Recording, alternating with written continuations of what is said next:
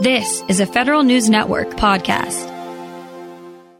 As part of the Homeland Security Department, the Coast Guard is about to adopt an employee performance management program DHS is pushing to its components. For how this will all work and affect employees, we have Coast Guard Human Resources Specialist Brooke Lawson. Ms. Lawson, good to have you on. Good morning. Thanks for having me. So tell us what's going on here. There is a system. This is for, first of all, it's established that it's for civilian employees, correct? That's correct. And it's for the GS pay plan employees. Okay. And about how many people in the Coast Guard does that cover, do you think? It's about 8,000 employees that will be impacted by this change. All right. And uh, tell us about the plan to switch over because it's probably one of those easier said than done things. Sure. So we're implementing an automated performance management system. This tool is going to make managing performance easier for our workforce and for our supervisors. And with that automated tool, we're pushing out this new performance management program that DHS sponsors called and, DHS PMP. And what is the difference between it and what's in place now? Well, any performance management program has a lot of similarities that any of the agencies are using, but there are some differences between our legacy system and the new program. Primarily, that there are more rating levels in the new systems. Our old system has three rating levels exceeds, meets, and fails, and this new program, DHS PMP, has four rating levels achieved excellence, exceeded expectations, achieved expectations, and unacceptable. So it allows for more differentiation in the rating levels and for supervisors and employees to have those discussions about performance.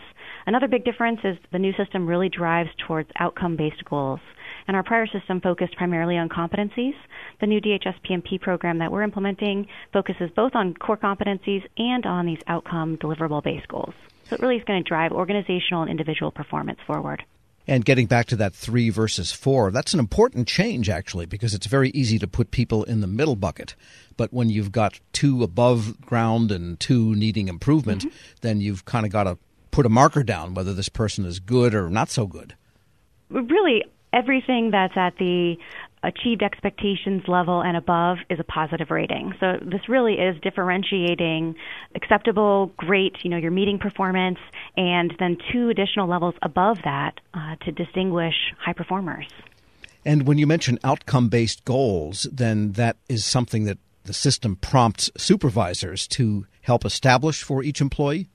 Yeah, so we'll be training our supervisors in how to craft the DHS PMP goals and focus on outcomes and deliverables, looking at using metrics and how you know when something is accomplished.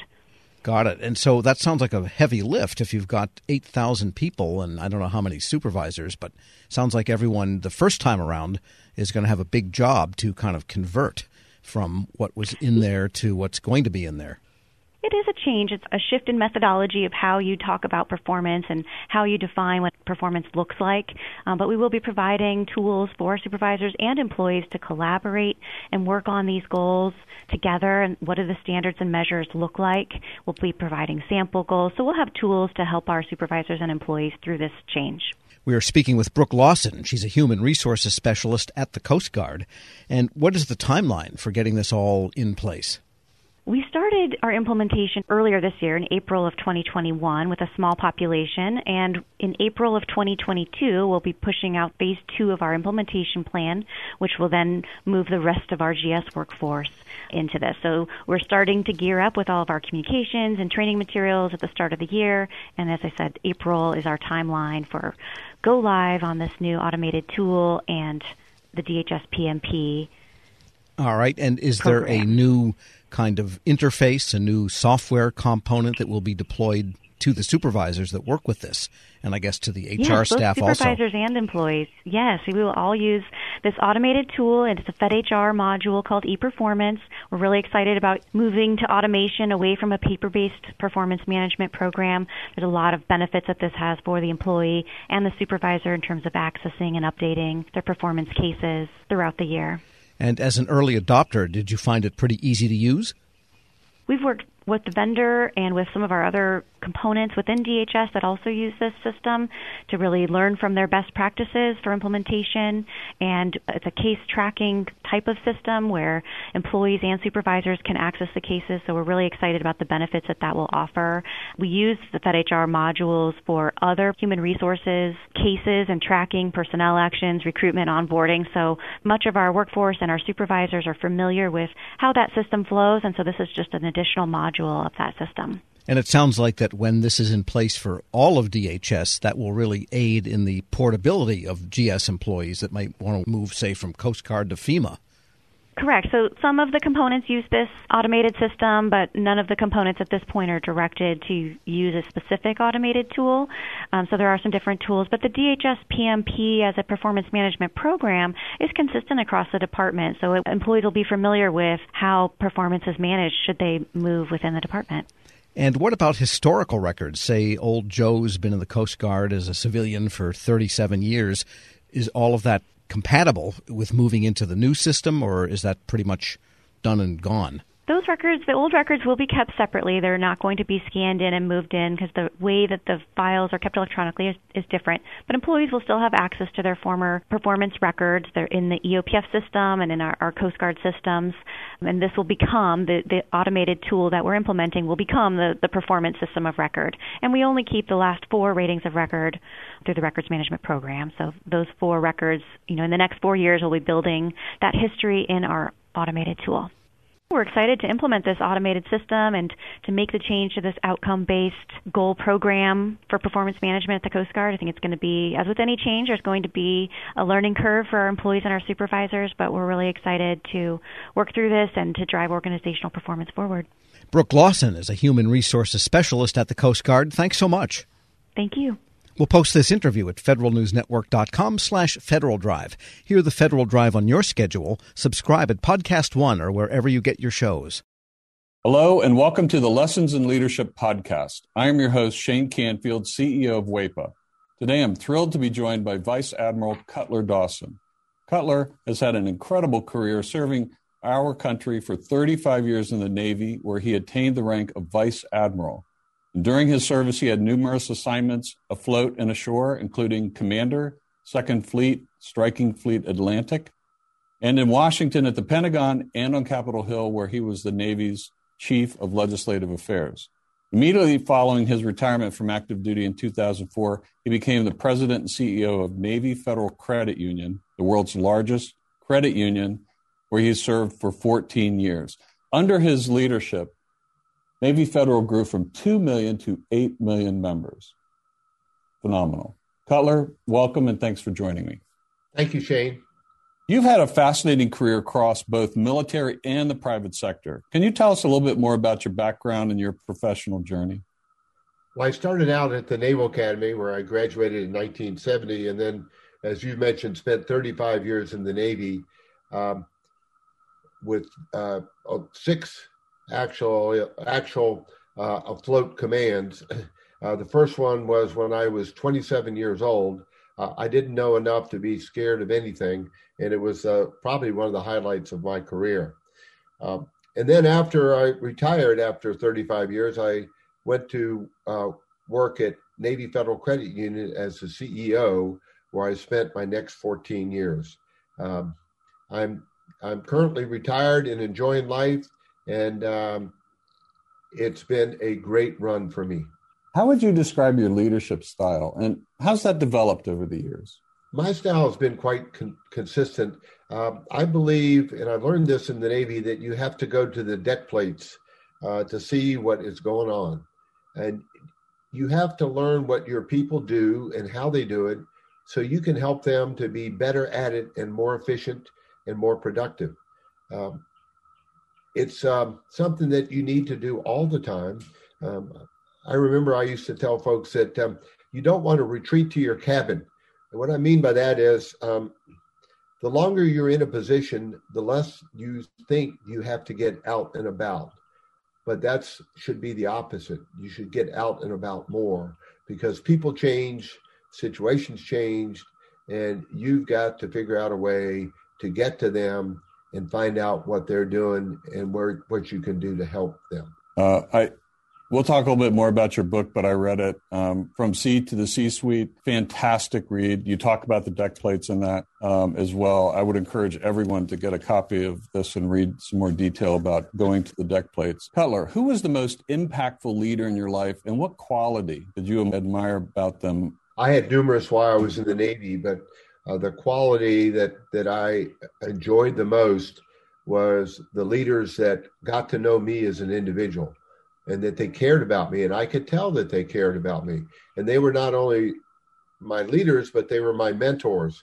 And um, i remember um, one particular one bill schiffer when i had my first assignment at the pentagon um, i would go in to see him with my problem of the day and i knew that he had numerous problems of his own but he would stop and he would focus on me and he would make me feel like i was the most important person in his world um, and I, I tried to do that um, throughout my career. But really, it's about caring for your people. Cutler, in reading your book, there was a quote you used that you used to inspire those people that work for you. And it really got my attention. And it was it was you are the captain of your own ship. I wonder if you can talk a little bit about what that means and how it was useful to you and the leaders you were developing. Uh, absolutely. Um, what I mean by captain of your own ship, when you are the captain of a ship, sometimes you're in the middle of the ocean and you don't have anybody to turn to to make decisions. You don't have anybody to turn to ask, what should I do now? You have to be the captain of that ship. And I, I translated that um, into, let's say, Navy Federal's organization, where I would tell branch managers that I said, You are the captain of the ships of Navy Federal.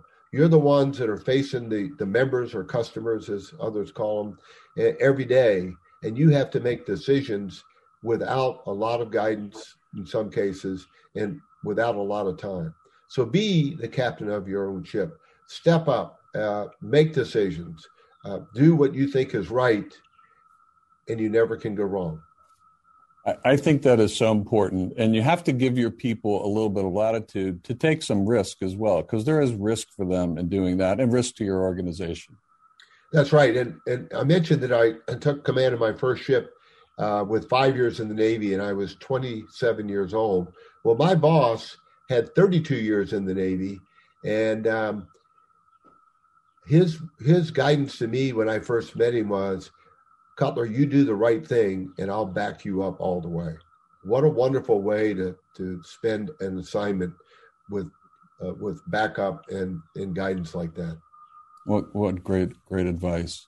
Uh, it's clear leadership is a topic you're passionate about. You wrote the book we mentioned before, um, from Sea to C suite. Can you tell us a little bit about that project? Yes, when I was at Navy Federal, I would tell sea stories uh, as parables to get my point across. And um, folks would tell me, Cutler, we like your stories. It gives us a picture of what you're trying to tell us. Now, what else are they going to say? They work for me, but uh, uh, I took it as a compliment, and it was. And my wife encouraged me to write a book, and I needed a co author to help me. And I found a lady named Taylor Kiland who was the perfect, perfect co author she turned in my stories into wonderful chapters uh, that I'm very proud of. Where can listeners find a copy? Well, you can get it on Amazon, uh, and you can also uh, get it on the Naval Institute website. Uh, and I might add that um, any proceeds from the book, Navy Federal uses uh, to give to charity. Fantastic. Cutler, thank you very much. Really enjoyed your time and your lessons and in leadership and sharing with us your life story. And, and uh, I've learned a lot both from talking to you today and reading your book. And thank you very much for your time. It's my pleasure. And I, I, I would like to add one thing, if I could, Shane. Um, during my assignments in Washington, D.C., I gained the utmost respect for the civilians that work here every day. They're hardworking, they're dedicated, and they they have my eternal gratitude. Uh, I got to come and go from the Pentagon. They stayed every day and worked in Washington when I got to go out and um, enjoy being at sea. Perfect. Thank you. Yeah, we, serves civilian federal employees, but your comment is well taken because the interaction between the two is is continuous, it's nonstop, and it's critical. So uh, the career civil servants, as well as career military, uh, our country would not be where it is today without them. I totally agree, and and I can tell you from the U.S. Navy standpoint, uh, we couldn't operate like we do without them being the backbone of what we do. Thank you very much for your time today, Cutler, and to everyone listening to Lessons in Leadership podcast. We'll see you next time. Helping your employees learn new cloud skills helps your business become more agile, more resilient, and more secure. Not helping employees learn new cloud skills causes your business to become less agile, less resilient, less secure, less innovative, less profitable, and, well, ultimately less of a business. Don't become less of a business. Try Pluralsight and get your employees everything they need to learn new cloud skills. Learn more at pluralsight.com/vision. Grab a 30-day free trial of Live by Live Plus, and you'll get unlimited skips, commercial-free music, and all of the podcasts and live streaming events you can handle. Visit livexlive.com slash podcast one to learn more and start your free trial.